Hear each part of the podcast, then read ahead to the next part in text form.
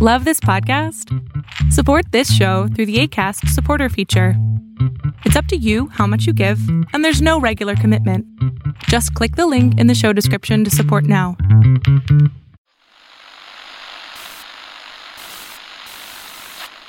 Nine, twelve, ten, twenty-eight, two, twenty-three.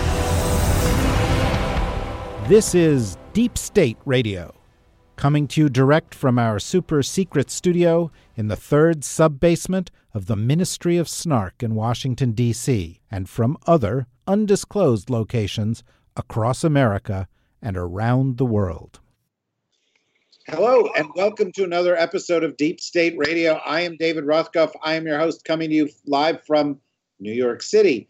Uh, and uh, in Washington, D.C. today, we have with us Rosa Brooks of Georgetown University Law Center and Evelyn Farkas of the German Marshall Fund.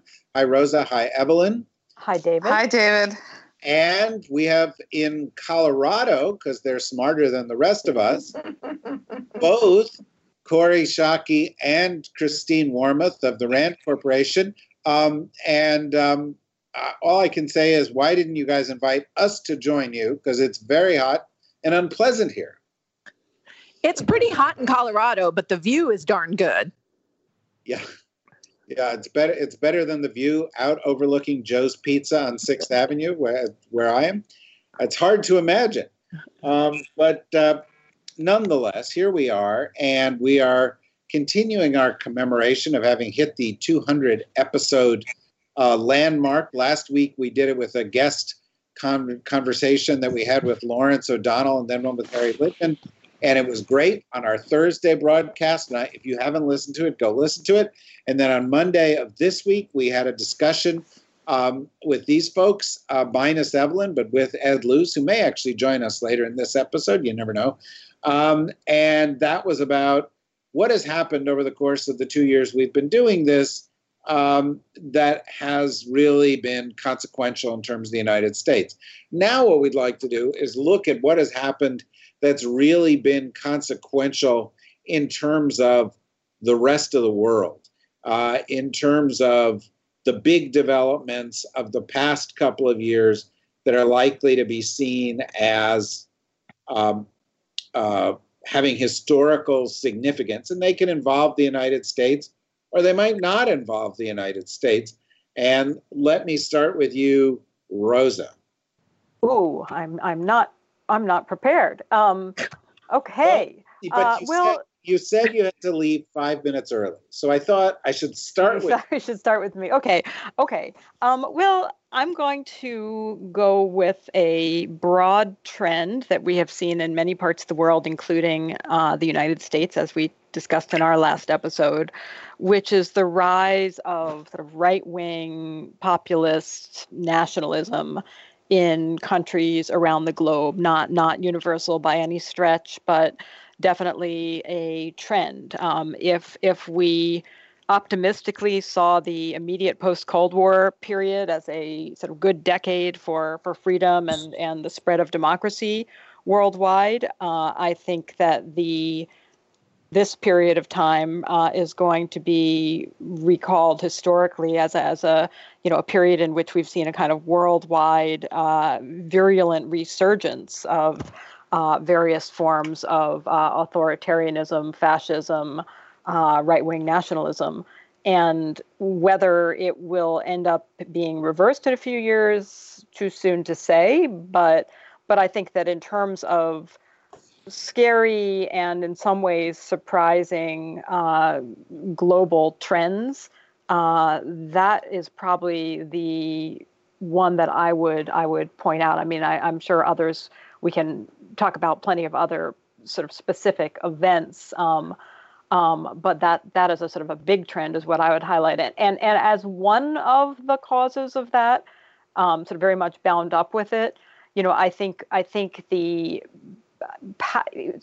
increase in global migration fueled by conflict and increasingly complicated and further fueled by climate change uh, is one of the drivers of that sort of resurgence of very xenophobic forms of nationalism in many countries around the globe. And that is not likely to get better anytime soon, which makes me fear that this this trend is not going to be just a, a short-term one. Well, I thought I was pretty sure that's the one you would go for. Although I thought there was a, an outside chance you would you the trend that worried you the most was the spread of K-pop. Um, well, that is particularly noxious. That's number two on my list, uh, and and and a global crisis. And I'm hoping Kori can solve it. Yeah, no, Kori, Kori's a big K-pop fan, I'm sure, um, um, and knows all the lyrics to Gangnam Style in the Korean. I'm sure. Uh, right. Right. Right. Exactly. But let's stick with this uh, uh, framing that that uh, Rosa came up with here, and uh, let me go out to um, the uh, women of Colorado at the moment. We'll start with Kori.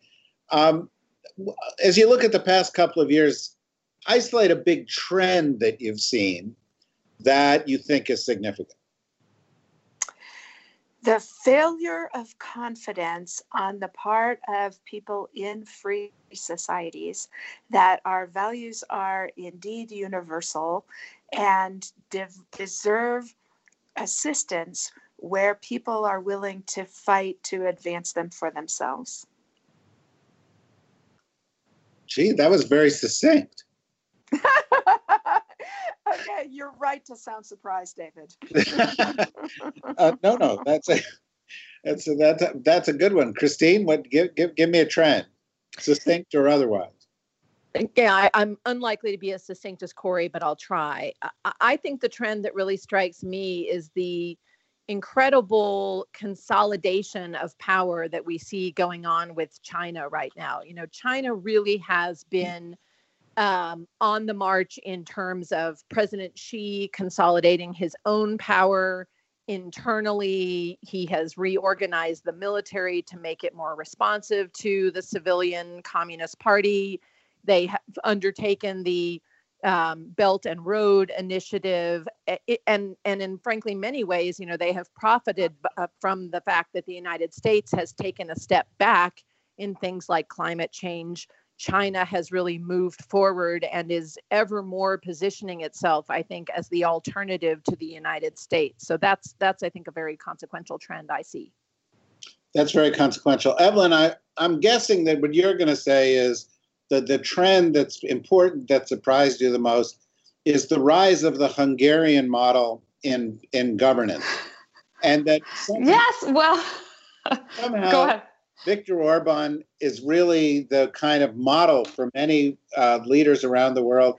And we even have had for a while uh, Sebastian Gorka in the US government as the kind of on hand uh, advocate for the Hungarian style. And and uh, is am I right, or or were you going to pick a different trend? I was going to actually. So I was going to mention China, um, the, but from a slightly different angle, though not that different. But I think President Xi, not only the fact that he is in power, but the fact that he declared himself the leader for life. And then, more importantly, I think a real something that might have been overlooked here in the US, but when last year, when he gave his, or this year rather, in January, when he gave his, you know, annual speech, New Year's speech, or at least Western New Year's speech, it was the January 2nd speech, he basically took off the gloves when it came to Taiwan. And I think a lot of people didn't notice that. And we see we see what's happening in Hong Kong right now. Those things are very related. So the, the Chinese government clamping down, yes, the global influence with Belt and Road and the military buildup, that's all really important. But I think what's what's upsetting me and startling me and what is new is not not the global influence, you know, spreading of the Chinese influence because that's been going on for a while, but this really taking off the gloves and saying, hey, you know, China's not going to stand for any kind of democracy. There is no one China, two systems anymore. Practi- in, pract- in practical terms, that's what Xi's saying. That upsets me. And I guess that kind of dovetails with what you said about the Hungarian model because again it's the autocrats as rosa said you know the autocrats the populists who are taking control, eh, gaining influence at the cost of at the expense of the Democrats. So that's the that's one trend that is macro and micro and global. Yeah, by the way, you know, as a as a footnote to those of you who haven't followed it, over the past couple of days we've seen something else in this sort of related to this, which is Chinese diplomats making amazing statements on Twitter that were incredibly undiplomatic, including the DCM in Washington making a statement to, you know, as a way of sort of whataboutism about their a, a horrible abuse of the Uyghurs, um, pointing out that DC is a very segregated city and white people don't go to where people of color live, which was kind of amazing. But the ambassador himself, actually, a couple days ago, tweeted out something on the Taiwan issue, which was essentially Taiwan's part of China and stop talking That's about That's all there is to it. Yeah, mm-hmm. and which was kind of also also amazing. Rosa, a, another Chinese related trend, which I'd really like your comment on before we get back to super serious things, is Xi Jinping broke with Chinese tradition, not simply in uh, elevating himself to a level that we haven't seen since uh, Mao uh, in terms of the hierarchy of the party. Um, um, but typically, Chinese leaders have dyed their hair black, and he has decided, and, and some people have interpreted this as a sign of his power, to let himself go gray, to let the gray blend in with the darker hair um, and I'm just wondering where you come out on a men of a certain age coloring their hair. Um, David, are you are you uh, asking for a friend? Yeah, I'm asking for a friend as a you know kind of um, Grecian formula. I, I I've seen several ads for Grecian formula. I understand it's extremely effective. Um, no, David, we we here on Deep State Radio um, think salt and pepper is is very very handsome. Oh, now, now finally somebody says something in 200 episodes that I can get behind. uh, um, I can get behind uh, that alternatively, too. Can oh, I offer an alternative interpretation? Yeah, yeah. The, but let me let me always excellent stylistic judgment. Go ahead, David. No, no. I just want to say I've just heard Ed's voice in the background as another. We, we should solicit his views on this as well. I think. Salt and pepper. Yeah. Yeah. Well, uh, salt, just pure salt. okay, I feel like we are playing right into the um, John Mulaney comedy skit. Um, uh, so, what I was going to say though was that I think um, Chinese Xi Jinping allowing his head to to his hair to gray might actually be him determining he's ready to stop being the chairman of all 79 most important uh, conferences or committees in the government. Maybe he wants people to see him looking old so he can hand over absolute power to somebody else. Yeah, no evidence of that. Um, but, but, but you know, who knows? Um, uh, Ed, you've just joined us. We've been identifying trends of the past two years um, that you know, are, global trends that that that may be of historical significance. Um, and uh, you haven't heard all of it, so you may repeat what somebody said. But go ahead, take a stab. Um, the last two years, well, you know, I, I, hate to reprise what I said on an earlier podcast about American trends as opposed to global trends. Um, you know, but if you told me two years ago, um, as Trump told um, American born citizens um, in, in, the last few days to go home to where I'd come from. Um, you know, I wouldn't be surprised um, going back to Britain that Boris Johnson um, was prime minister, about to become prime minister. I wouldn't be particularly surprised that um, some of the nastier forces on the right continue to make inroads across um, not just Western Europe, but you know they've just been re-elected in India, the largest democracy in the world under Narendra Modi um, a thumping re-election there for the BJP. Duterte is still strong um, in the Philippines.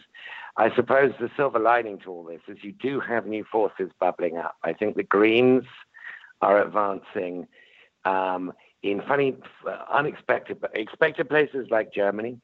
Um, and um, to some degree France, less expected places like Britain as a sort of you know, given that the Labour Party has sort of completely made itself unhygienic, new progressive forces are bubbling up, and so uh, there are there are signs there are some signs of um, there are some signs of of populism deepening and entrenching, but also of counter populism becoming um, becoming more inventive and more interesting.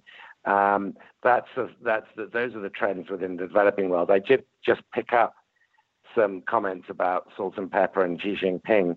Um, you know, clearly, clearly the, the biggest event of the last two years is the, the speed with which Washington has produced a consensus that China is the grand strategic challenge for the next generation.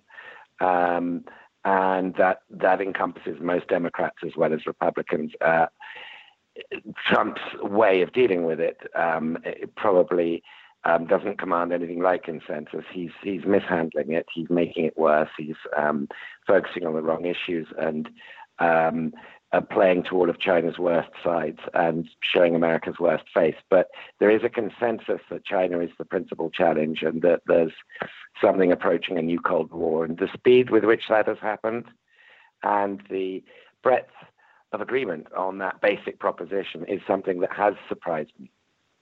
Yeah, I, by the way, Trump today, you know, um, the day we're recording this, which is Monday, uh, did make a statement uh, celebrating China's slow growth. I, I, don't think he really quite really understands how the world economy works, uh, and and um, uh, claiming credit for it. That that it was thousands of companies were leaving China because his tariffs were putting pressure on the Chinese economy.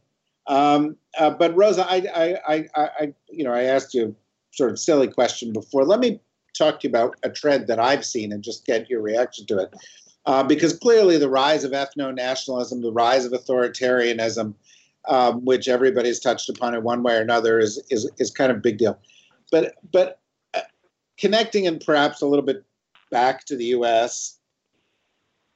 Another trend that I've seen from the U.S. that has global consequences and it's the only thing that I see in Trump foreign policy that unites it beyond the self interest of Donald Trump is the desire to undermine the post World War II international order, literally systematically to go after multilateralism, multilateral institutions, multilateral agreements, whether it's the Paris Accord or TPP or NATO or the JCPOA um, or, uh, et cetera, et cetera. And there, there are many, many examples of this.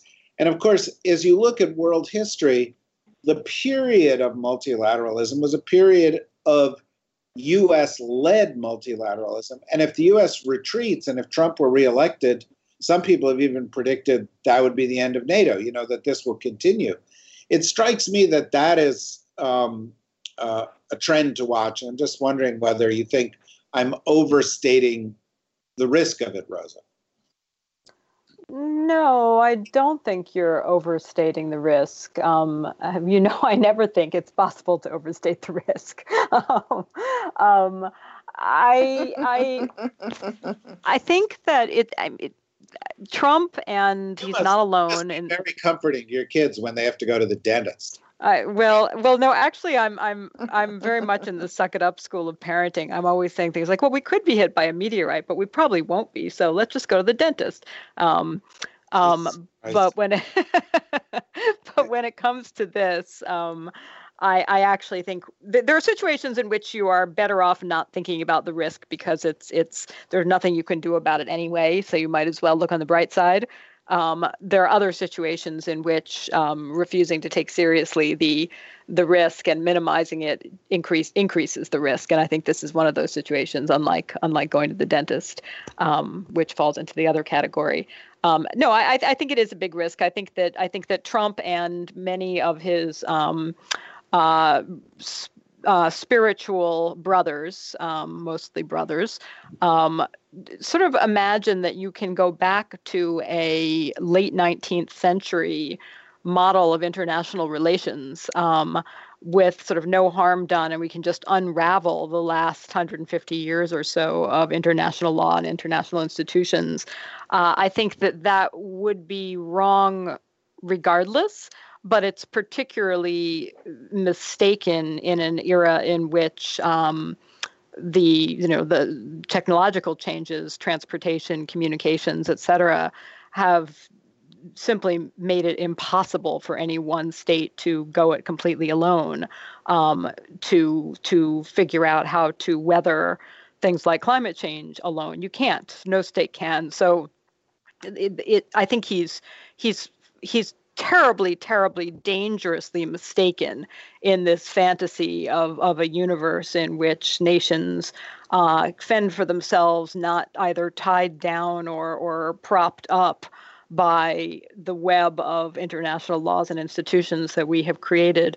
Um, I also think that it, this terrible mistake, this this delusion, is unfortunately uh, shared by a growing number of world leaders, and that is very, very dangerous. I, I, I don't think it's irreversible. I, I, I do agree that uh, you know, five years from now, we could all be sort of mopping sweat from our brows and saying, you know, wow, we really, we sure, we in the world sure dodged a bullet. Thank goodness we can now undo this damage. Um, but we're we're not we're not there yet. Okay, so you know we've got you know 18 20 minutes to go here. Um, and so we'll try to and and there's you know we have slightly more people than we normally do, so we'll try to keep it um, uh, fairly crisp as we go around and ask a couple more questions. But picking up on the theme of the way Rosa raises her children, Kori, um, uh, what is the one risk factor that you think has grown the most and should frighten Rosa's children the most in the next in the past couple of years? Uh, you don't have to be specific ex- to you don't have to be specific to her children. You can just you know i mean there's so many areas to choose from from global warming to iran to the collapse yes. of the national system. Um, and your favorite which is war fact- in the china sea. So where, where, where would you what do you what do you pick? Uh, the the one that i think has grown the most is insensitivity to American indebtedness, a belief that low interest rates are, are now perennial and that we will never have to worry about the fact that in two years' time, we will be spending as much money to service our national debt as we spend each year on defense. Um, and that has completely fallen off the conservative radar. And I think it's I think it is more dangerous to us than the rise of China because I actually think we don't need to worry that much about the rise of China if we solve our domestic problems and make the American dream of every generation's children living better than their parents uh, resonate real again for people for whom it is no longer true. Christine, same question.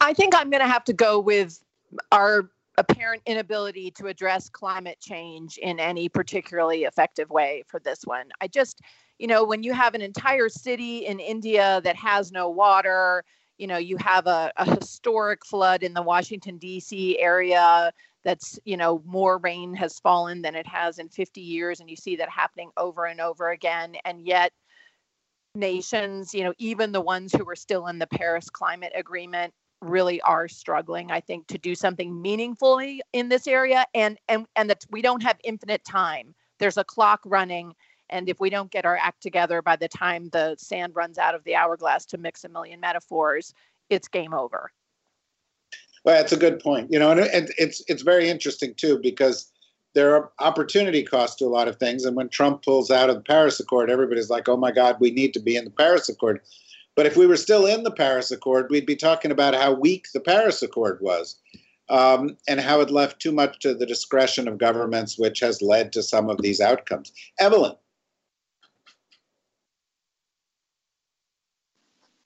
Sorry, it took me a minute to unmute. So the question the question is like what's the most dangerous thing we should be worried about?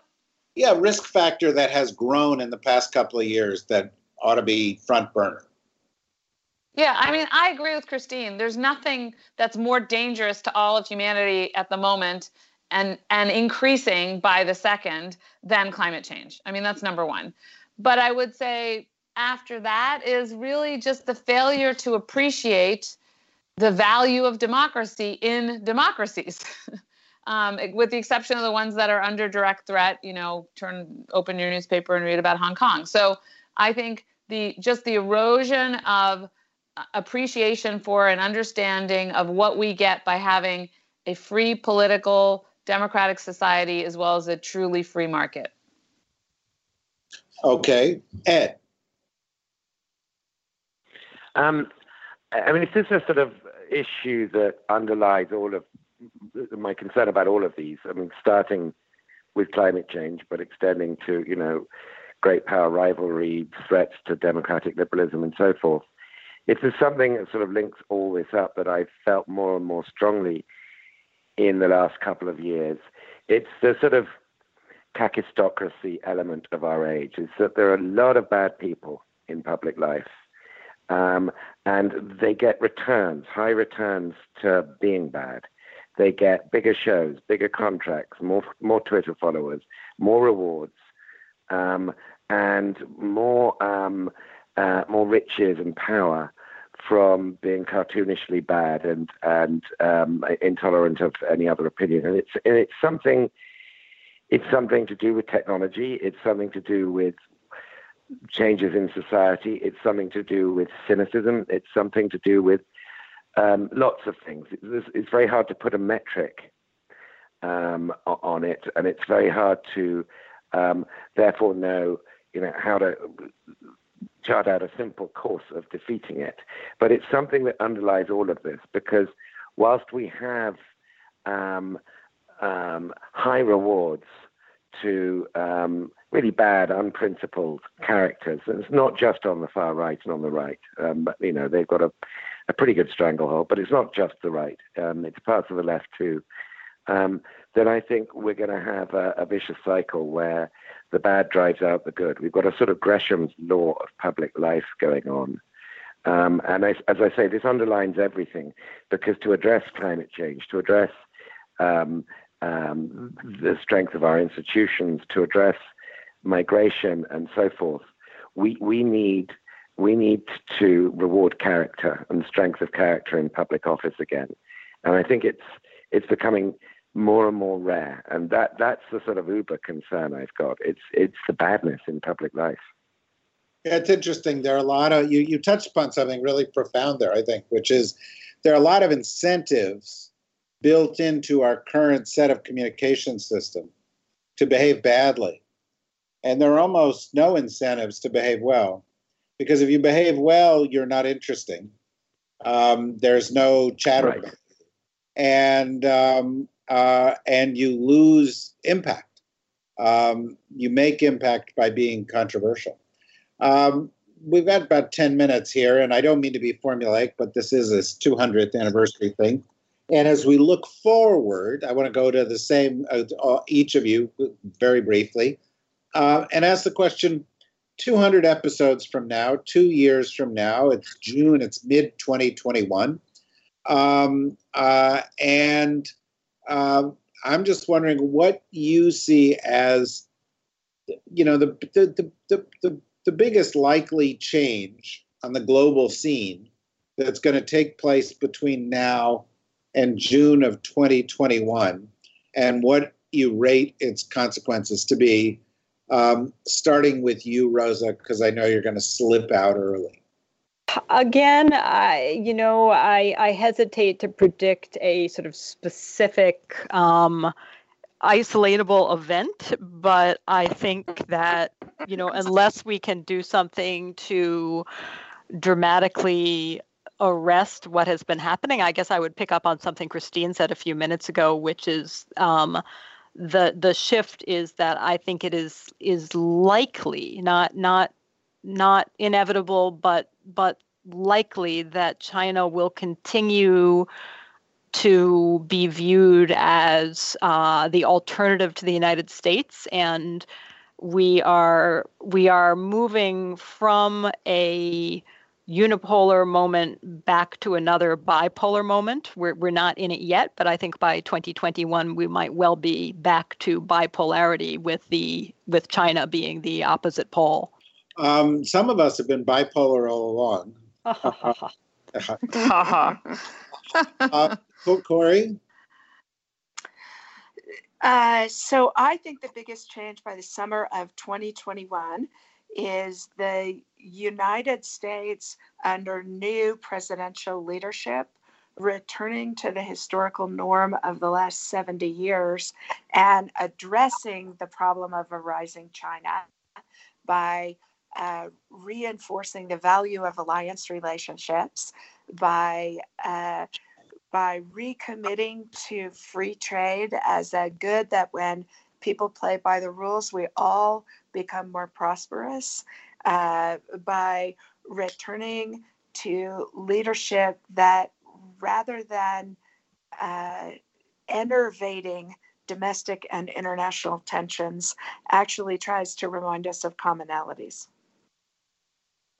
Well, that's that's beautiful. That was the low hanging fruit, Christine. So she's already given that you. was the tiara of optimism, sparkling in the sunshine. That's the sparkling tiara of optimism, and she's given you the Harris Warren administration with Secretary of State Biden. So, what else? Well, so I will, since Rosa has left, I will put on what I believe is her uh, crown of what is it, thorny entropy, Thorny and crown. say, alter- yes. So, alternatively, if it's the summer of 2021 and President Trump has been reelected, I think one of the most consequential things will be that at that point, our allies, particularly in Europe, but but in Asia as well, I think will be coming to the realization that the Trump administration was not just an anomaly, but this is the you know the concerted will of the American people. The American public wants to see the United States step back does not want to be the beacon for all of the shared values that we have stand stood for for so long.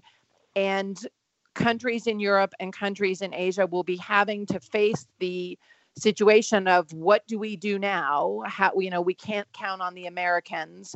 How are we going to go forward? Uh, nato if not formally disestablished may just be not particularly relevant. And so for the europeans for example what does it look like for them to take care of their own security in an environment where the United States really isn't going to have their back? Um, Noted, I I don't normally wear the thorny crown of entropy, but but since Rose is gone, I'll take her place. Well, it's, it was it's really uh, kind of you to keep us on brand there. Uh, so Evelyn, there you have the rise, the, the, the, the rise of the Holy Roman Empire again. Where, where, what, what, what, what's your prediction for two years from now?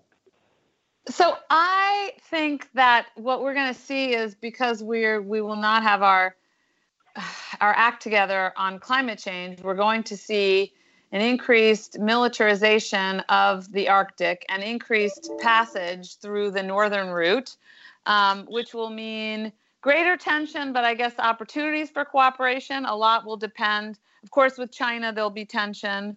A lot will depend on what kind of government we have in the Kremlin at that point. Um, probably still Vladimir Putin because he's in office till 2024.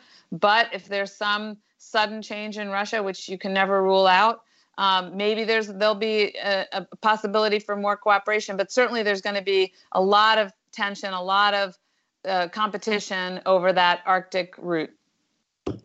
Um, okay, well, Ed, look at the favor I've done you. We've get, gotten four predictions here, and you can have all the others. What, which, what do you, where, where do you go as we wrap up here um, this episode? Looking forward to the huge 400th episode celebration that we will be having, uh, probably at the Kennedy Center and major institutions across America. By the because by then we will be the dominant, if not the only, media force in America. And and America will be welcoming its new podcast overlord. Um, uh, so the fourth anniversary celebration is, of course, the first the first thing to note. Um, all the fans will be turning up with bleeding thorns of entropy. I mean, literally, blood will be pouring. It'll be it's almost religious fanaticism. Um, As, will as, be as tiaras frankly optimism. our, our, our, our listenership is today, by the way. Uh, indeed, indeed, it will just be even higher. Um, and it'll have to be the main auditorium at the Kennedy Center. Um, of course, I will very discreetly be celebrating my fourth wedding anniversary as well. Um, uh, then, uh, in larger sort of a larger Well sense, done, Ed. I, you know, I, I wish to sort of snatch the entropy um, tiara, um, uh, not tiara, uh, thorny crown, um, and um, put it on my un, unlikely head um, and say that I think we are underestimating the potential for conflict with China. Um, and um, the Taiwan situation is is the main flashpoint, not not North Korea. Um, and things have been moving in the wrong direction on that front in terms of Chinese reaction to Trump administration provocations in their eyes. And Trump, I think, doesn't fully understand what a, a tripwire this is. And I think there are people around Trump who do understand what a tripwire this is and want and want and want to test it. And I think you know we all naturally assume as humans that things sort of trend lines continue, but they can also suddenly turn right or left or up or down. And the China-U.S. one is the most consequential trip line that we can we can walk over. And I'm, I'm very very uh, you know I'm very concerned that what has already become normalized talk about a new Cold War. Um, almost screens out the possibility of something worse than a Cold War, and it it is a very very high level game going on with a lot of a lot of um, potential accidents that could happen. Um, Amen, brother. Yeah, well, amen. And and um, it's interesting the the degree to which each of you has um, uh, claimed the thorny crown of entropy uh, in in Rosa's absence. Uh, we've long thought about manufacturing these and and making them available in our in our swag uh, uh, shop uh, on online. Um, and if anybody out there is listening has a good design for the Tiara of Optimism and the Thorny Crown of Entropy, please send it to us via Twitter, email, or some other means. And um, uh, or join. You know, you, if you become a member, one of the unappreciated benefits of membership is we have a membership uh, Slack, and so members can just chat with each other all the time, or chat with us all the time. Uh, and so, you know, go and send us these designs, and then everybody can have a thorny crown of entropy um, uh, or a tiara of optimism. Uh, obviously, we hope for the best, but I do think there are a lot of risk factors out there, and we've touched upon them today with this great um, group, which you know has produced exactly the kind of celebration of 200 episodes um, of Deep State Radio that you'd expect, which is you know gloomy, pessimistic, scary, uh, and likely to leave most of our listeners curled up in a fetal position under their desks, um, which is typically where they end the episodes. Um, although our readership survey does indicate people listen to the whole episode. So uh, we're glad you're still here with us. Uh, if you want to um, become a member, since we have this 200th uh, episode discount available, go to the dsrnetwork.com, sign up, get all these benefits, uh, including you'll have the chance to have first come, first serve tickets to the monthly live shows we'll be doing starting in September. From September through the 2020 election, we'll be doing a show every month at the Comedy Cellar in New York, and we'll be doing shows in Washington and other cities with your favorites from DSR. Um, and um, and they're a lot of fun. So please, please uh, go become a member. You'll you'll have the best shot at that.